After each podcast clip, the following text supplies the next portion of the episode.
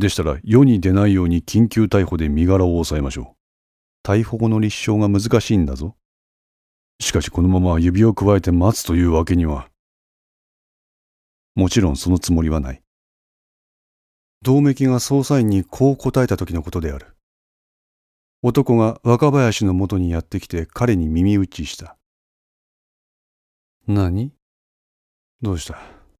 松永が若林に聞く。椎名正明が金沢北署に出頭したようです。なんだと特攻上層部3名の表情が明らかにおかしい。この場の皆がそう感じ取った瞬間だった。現代どころじゃありません。確かに。いかがしますか松永課長。この銅壁の問いに松永は額に手を当てて考えた。松永の考えはこうだった。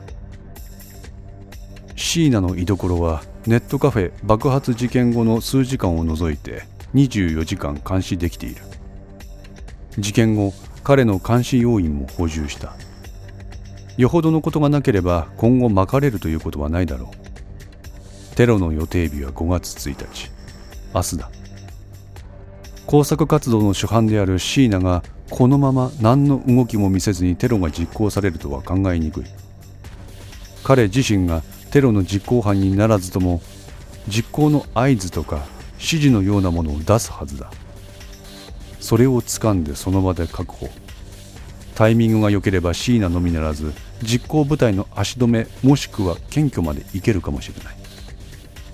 しかし今報告が入った椎名の行動はその松永の思惑を完全に外させたのだった。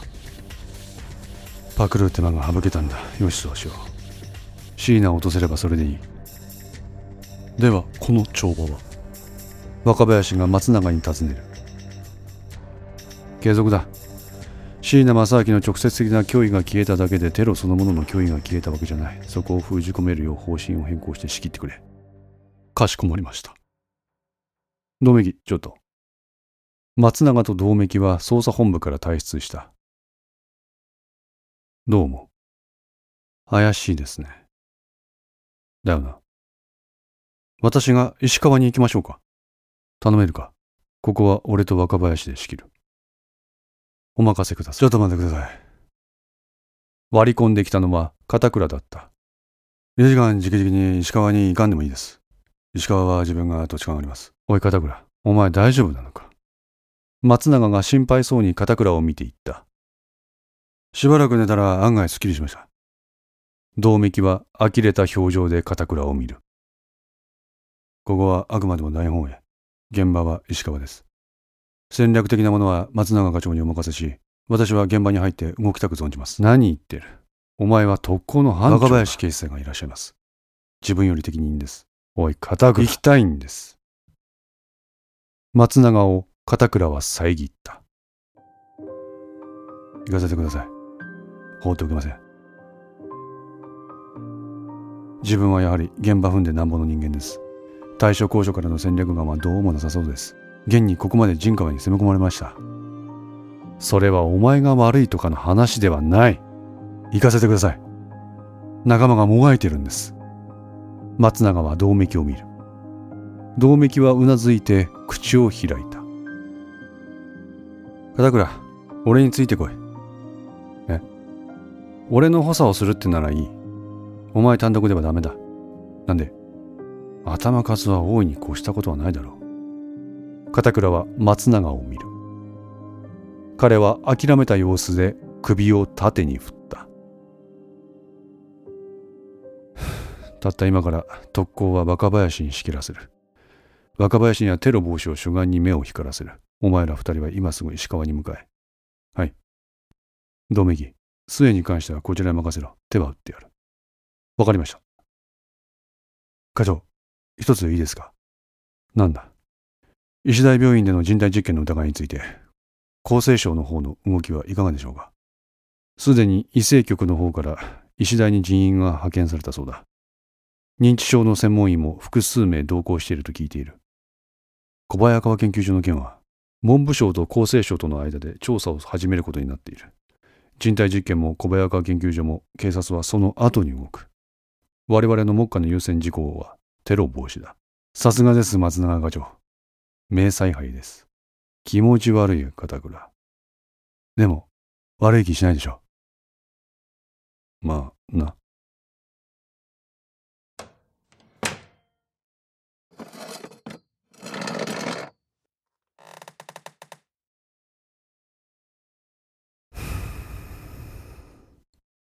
なんて言やいいんかわからん。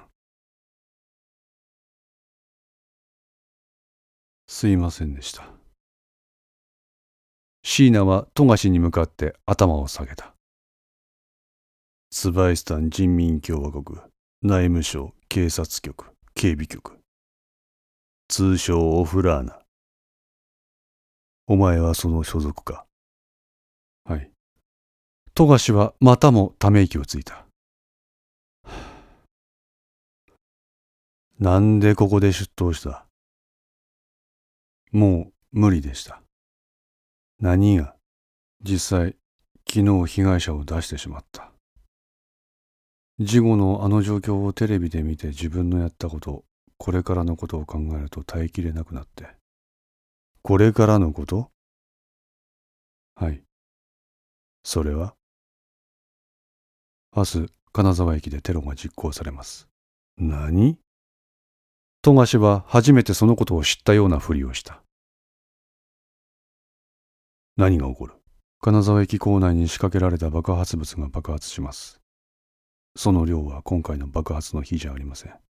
明日のいついや ?18 時。帰宅ラッシュやがいや。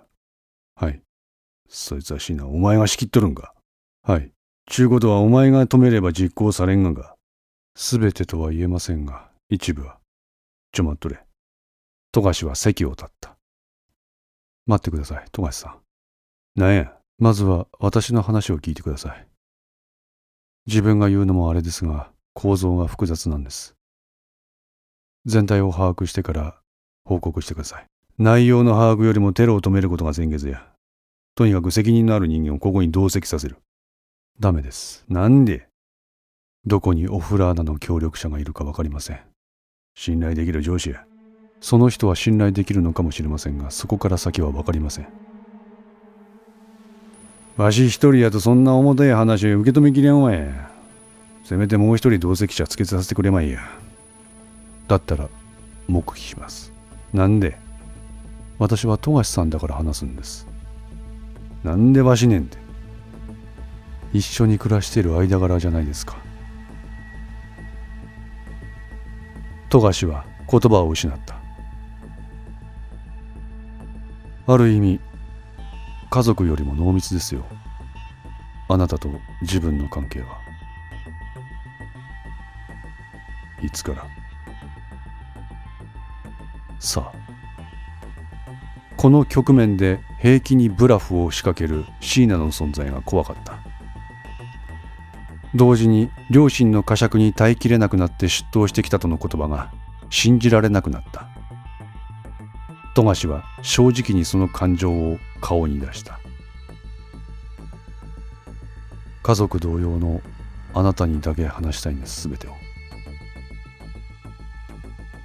あなたが誰に相談するのかは自由だ。ひとまず富樫さんが私を受け止めてください。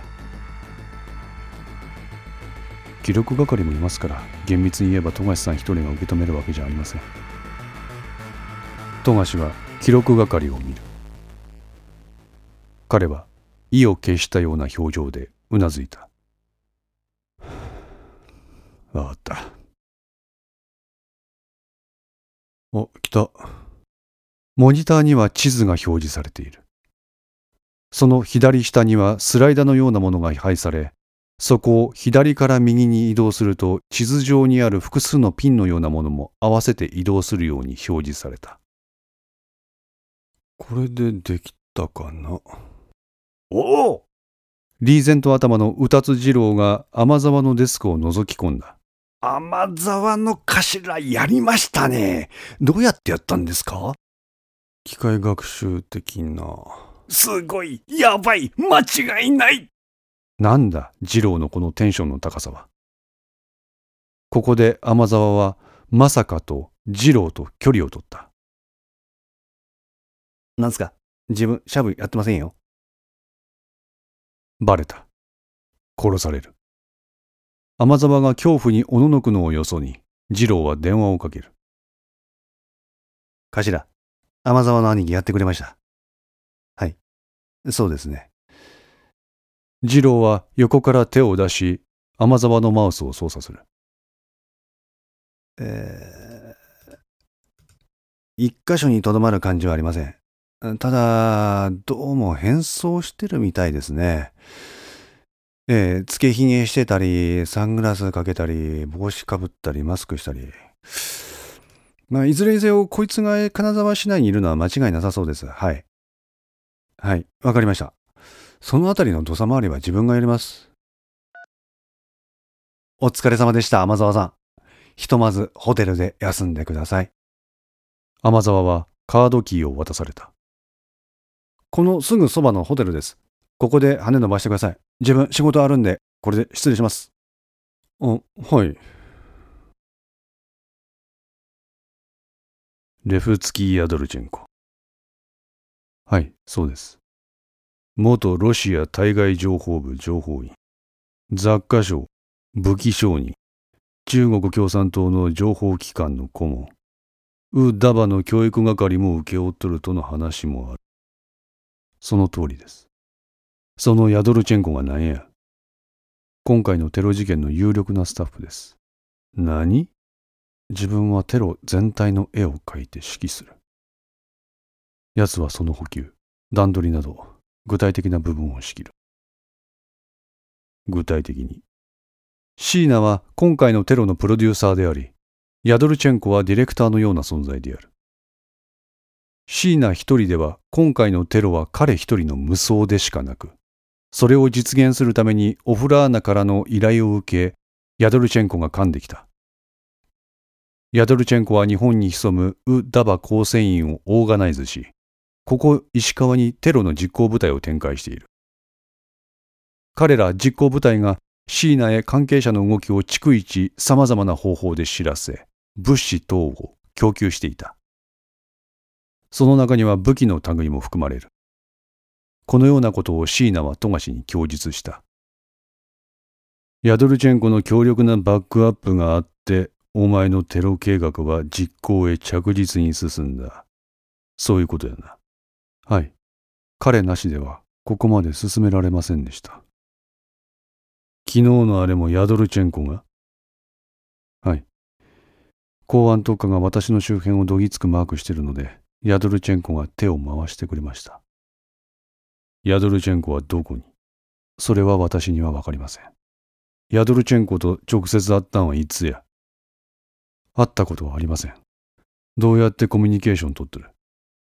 向こうからいろいろな方法で私に接触をしてきます。私はそれに応じるだけです。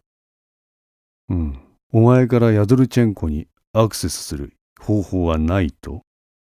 いいえ。じゃあどうやって奴と接触するん？久我ですよ。久我はい。ご存知なのでは？このシーナ、どっからどこまでわしらのこと把握しとるんや？こりゃうっかりこいつのこと鵜呑みにできんぞひょっとするとここでわしがこいつの相手にすること自体がこいつの思うツボとかってこともあり得るテロを実行するまでの時間稼ぎとかご存知でないわしは知らんがビショップクイーンナイトルークそしてキング。シーナは自分を指す。嘘はいけませんよ、富樫さん。富樫の心を見透かすようにシーナは畳みかける。私は全てを明らかにするためにここに来たんです。それをあなたが嘘を持って対応するというなら私はここで供述をやめます。富樫は右手のひらで自分の顔を拭った。すまん。わしが悪かった。だが、だが、おめえも嘘はなしやぞ。私が嘘を言う理由がありません。どうして？私はこのテロを止めてほしいんです。そのためにここに来たんです。じゃあなんでこうも上々に説明するテロを止めればそれで終わりやがい。だから言ったでしょ。関係者が多すぎるんです。ある部分だけを止めても止めてない部分が実行します。お前とヤドルチェンコを抑えればそれでしまいや。違います。どう違う？それはおいおい説明します。とにかく私がヤドルチェンコにアクセスするには久我を介してでないとできません。なんで私もまた監視される立場ですから。誰に？オフラーナ。徹底しとんな。椎名はうなずく。二人の間だけで何事かを秘密裏に進行させるようなことは絶対排除です。どこかを経由して必ずその情報はオフラーナに入ることになっています。親からヤドルチェンコとも距離があるか。はい。なので私からヤドルチェンコにストップをかけることも難しい。クガという第三者を介するから。その通り。ならそのクガもこちらに落とせばいいんじゃねえがんか。その先はどうします？ああ。その先の先。そのまた先の先の先は？無理ゲーやな。そこで私から提案があります。なんや？私が公安特化のスパイになります。思いがけない椎名からの提案だった。今までとは形が変わりません。私の脳みそがオフラーナから公安特化にすげ変わるだけです。外見上は何の変化もありません。彼らは嘘の情報を私につかまされ、知らない間に公安特化の網にかかる。これがテロを未然に防ぐ手っ取り早い方法かと。テロを目前にまで引っ張って関係者を一網打尽に検挙。この方法ならそれすらも可能かと思います。話ができすぎとる。まるで今のこの状況になることさえもしいなお前が望んどったかのような展開じゃねえがんか。と言いますと、自分が公安特化のモグラになること、このこと自体がお前さんの計画そのものなんじゃねえんか。富樫さんがそう判断するならそうなんでしょう。これは提案です。公安特化の皆様でご判断ください。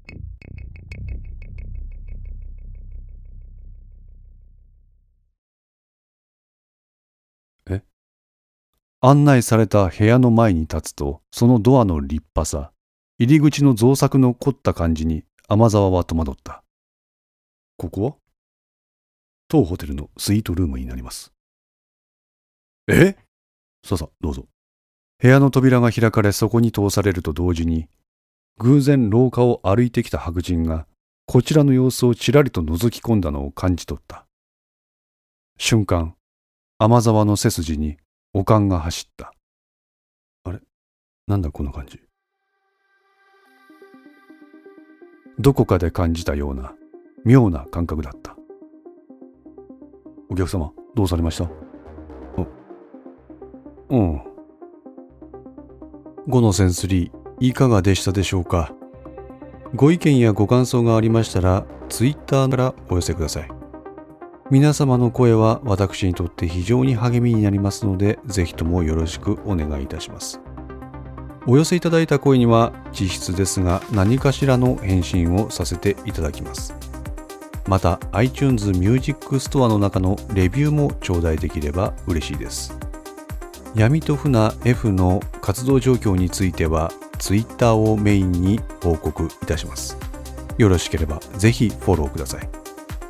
それでは皆さん、ごきげんよう。